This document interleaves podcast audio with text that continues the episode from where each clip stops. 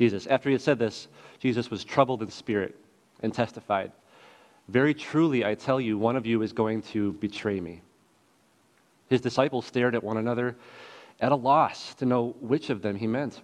One of them, the disciple whom Jesus loved, John, the author of this, was reclining next to him. Simon Peter motioned to this disciple and said, Ask him which one he means. Leaning back against Jesus, he, he asked him, Lord, who is it? Jesus answered, It is the one to whom I will give this piece of bread when I have dipped it in the dish. Then, dipping the piece of bread, he gave it to Judas, the son of Simon Iscariot. As soon as Judas took the bread, Satan entered into him. So Jesus told him, What you are about to do, do quickly.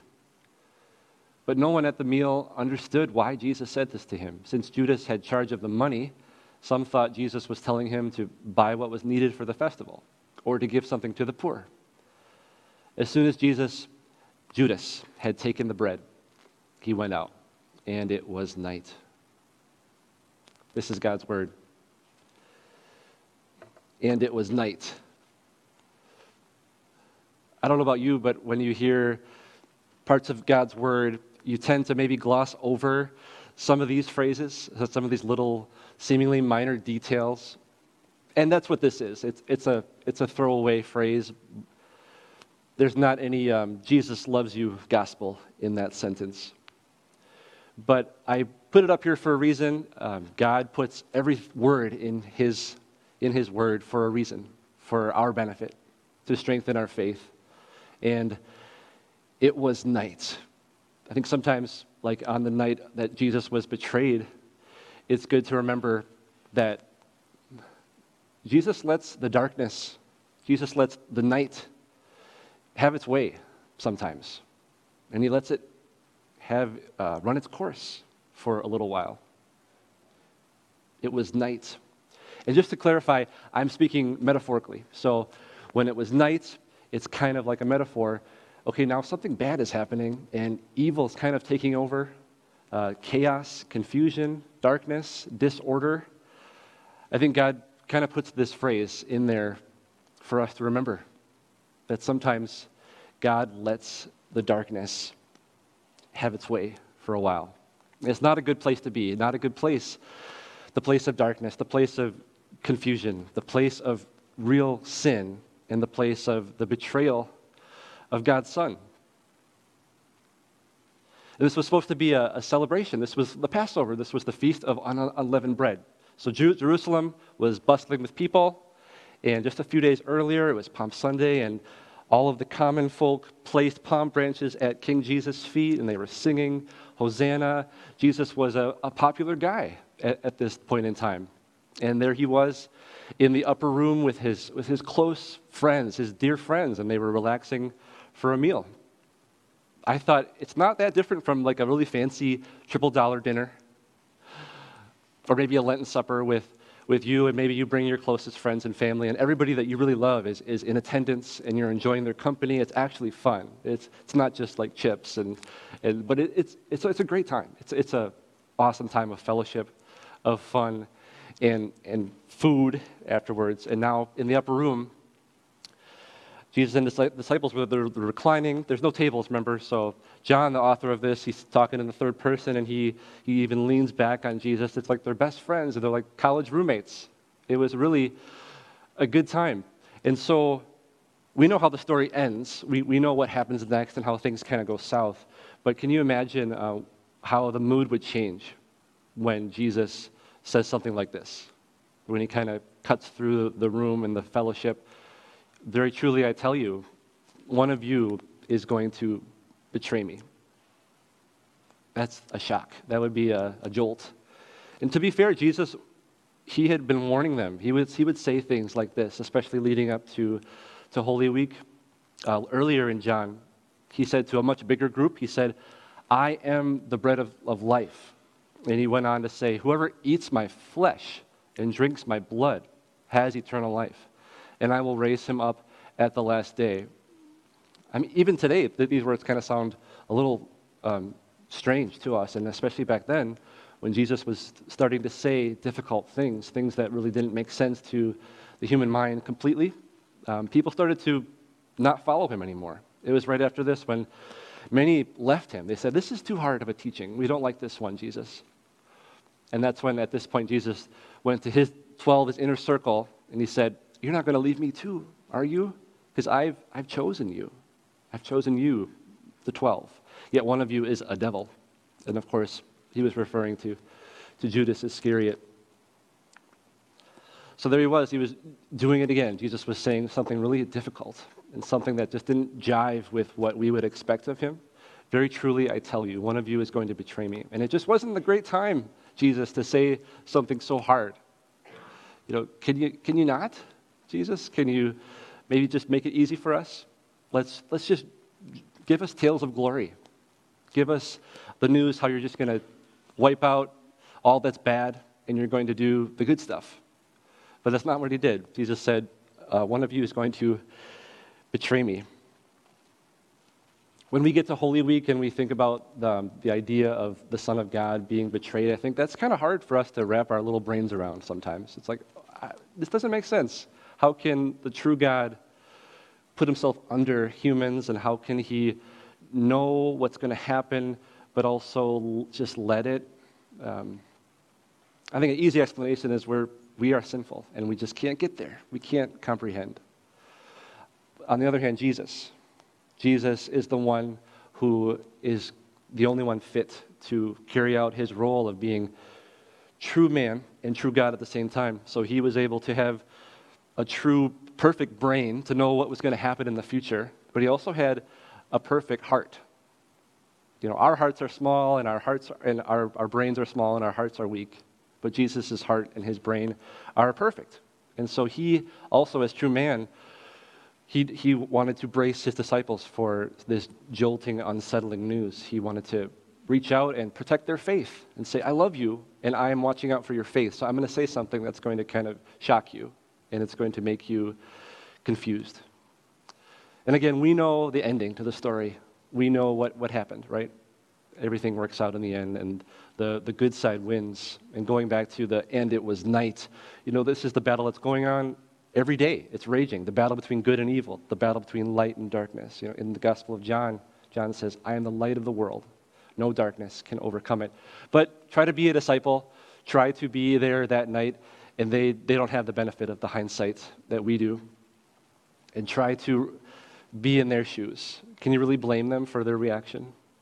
For their like paralysis by analysis? They started to say, is it defensive? Is it I? Is it me? It, Lord, who is it? Tell us. Is it me? They were really confused. They were kind of just not in their right frame.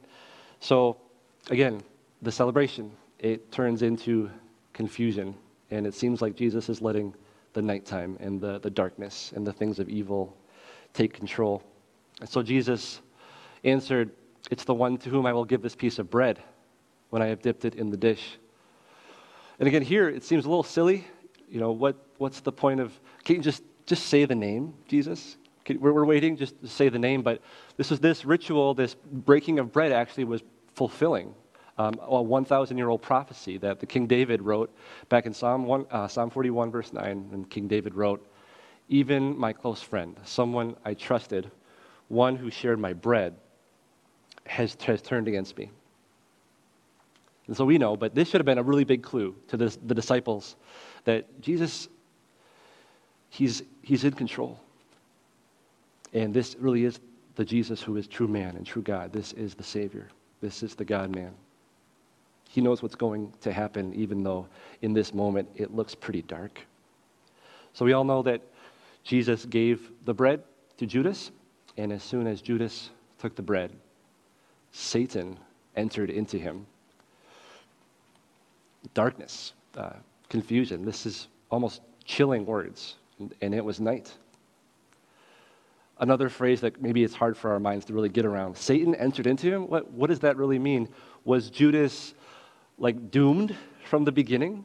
Did he, did he have a choice in this whole thing? Or was he just like a, a puppet in this machine that he just was possessed by a demon and couldn't really say anything different? Well, no, that's, that's not really how it, how it was. Um, this was actually Judas, actually Judas who grabbed the bread, and actually Judas who, who made the choice to act upon his sin and to uh, you know, engage the, the, the, whole plot of betrayal. So we can't, um, we can't let Judas get away with it. Um, and that's not how Scripture does it either. Uh, Judas made the choice. Uh, we, God didn't make Ju- Judas do what he did. And so, you know, we're getting kind of in the muck here. I think when we get to this, this story, it's easy to fixate on Judas and the, the doom of it all and kind of how his story ends and how he just messed up. You know, what were you thinking, Judas? You betrayed Jesus, the Son of God, for 30 pieces of silver. Why, why would you do that? Why would you give in like that? We just ask why. And I think even uh, today, the name Judas, I don't, I don't know any parents who might name their kids Judas. If, it, if they do, that's fine. But um, I think the reputation has, has preceded Judas. And, but I think we, we might fixate on, on the character of Judas and get kind of down in the dumps um, because um, he's just like you and me. And we're not too far away from Judas. It's kind of painful to admit it, but um, we're, we're just like him. And we can be really capable of incredible evil um, if we, not if, but we, we do. We do. Uh, we're, we're, not too far away from Judas. Uh, there was a pastor who talked about Satan and um, sin this way that before you, like while you're tempted or before you act upon a sin, um, sin really seems small. And it seems like not a big deal. And it's almost like Satan says, just go ahead. It's, it's, not, it's not a big deal. Um, and he, seems, he makes it seem so insignificant. For Judas, it, it, was greed. It was just a little sin of greed.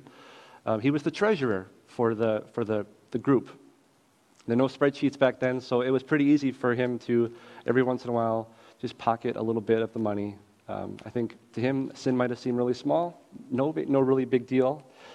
But um, not just a, a nasty habit, uh, the sin was real, and the force behind it was real. Satan entered into him, and Satan was um, really convincing him that, that this was the way. It seemed so small, and it, it's just like that for us, right? I mean, maybe, maybe you're thinking of saying something really nasty about a friend or a sibling or uh, even a stranger. And the devil basically says, just say it. You know, just, just get it off your chest. What's the big deal? They pretty much deserve it. Just, just let it fly. It's not going to do any damage. He's not, he or she is not around to hear you. It's kind of funny. Just, just, just go say it.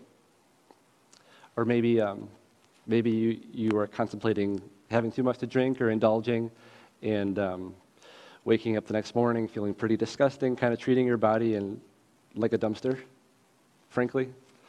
Um, devil might say, everybody does this. It's not a big deal. And are you going to buy into that your body's not your own stuff?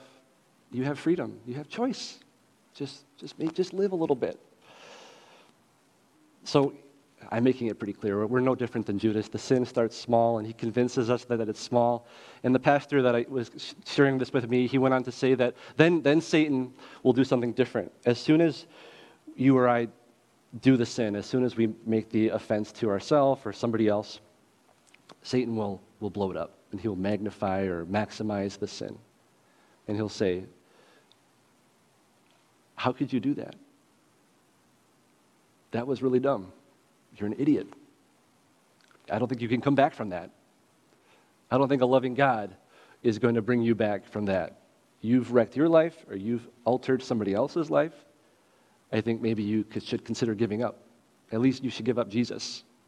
Just come over here and hang out with me for a little while. So I'm making it pretty clear that we're just like Judas, and Satan will make sin seem small, but then he'll blow it up in your face.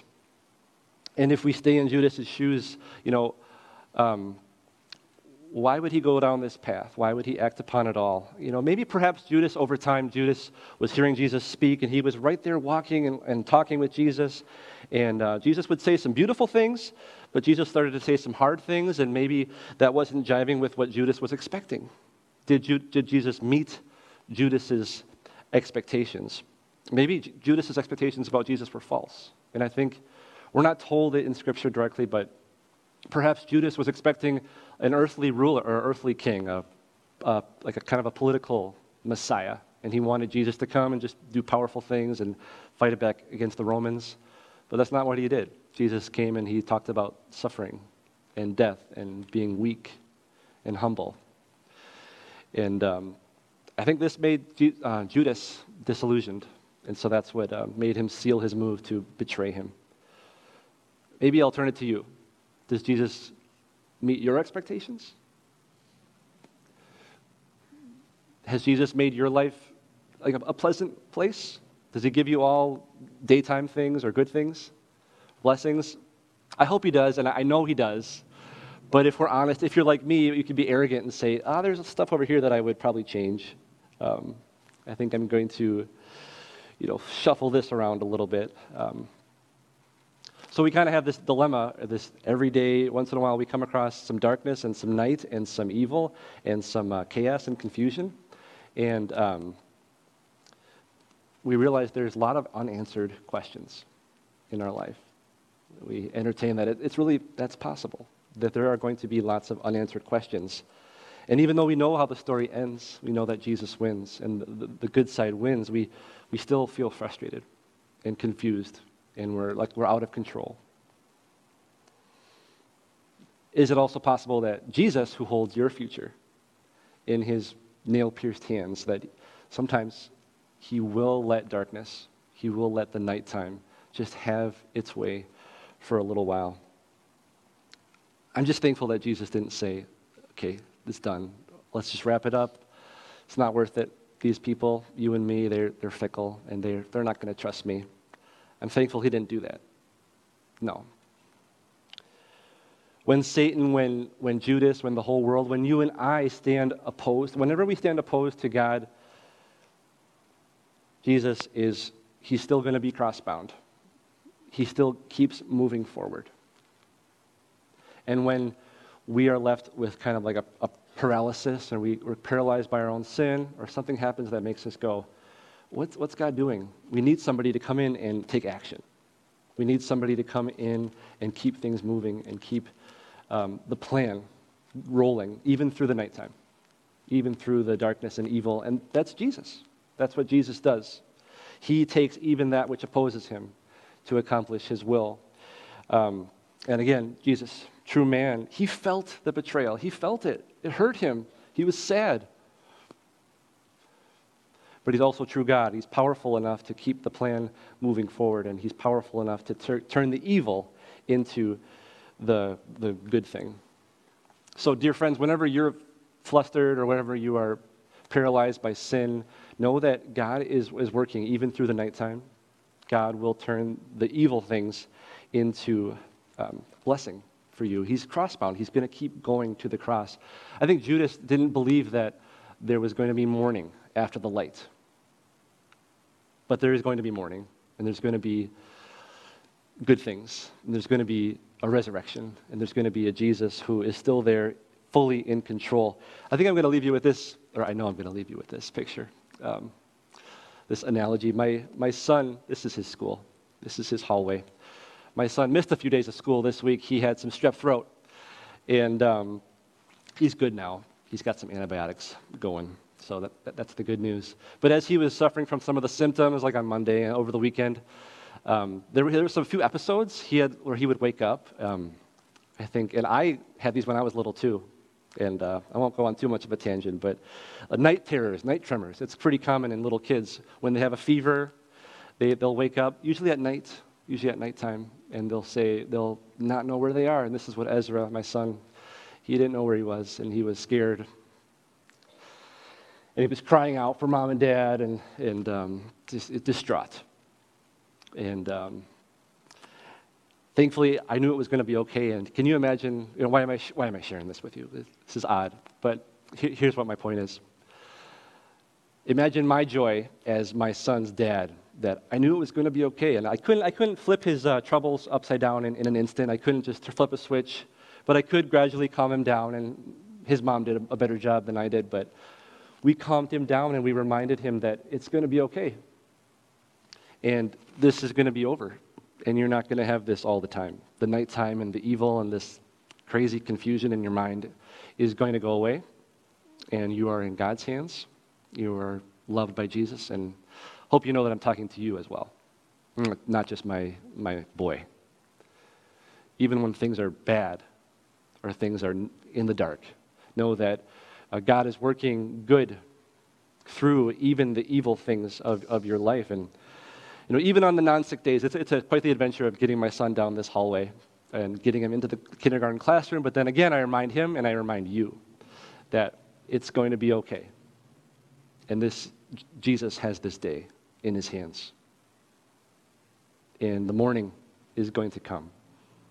And Jesus is still crossbound, and he still loves you and me. And even when betrayal happens, Jesus is crossbound, and he's going to save us from our sins, and he's going to raise, rise again from the dead. So, Jesus loves you. He is crossbound. Amen. Let's pray. Dear Jesus, help us realize that even when um, darkness comes, even when there is nighttime, uh, we are loved by you, and the morning is going to come. Help us remember that you are in control. You're fully in control, even at those moments when it seems as though you are not. We pray this in your name, and we join together in saying Luther's evening prayer. I thank you, my heavenly Father, through Jesus Christ, your dear Son that you have graciously kept me this day. Forgive me all my sins, and graciously keep me this night. Into your hands I commend my body and soul and all things. Let your holy angel be with me, that the wicked foe may have no power over me. Amen. Dear friends, the grace of our Lord Jesus Christ, the love of God, and the fellowship of the Holy Spirit be with you all. Amen.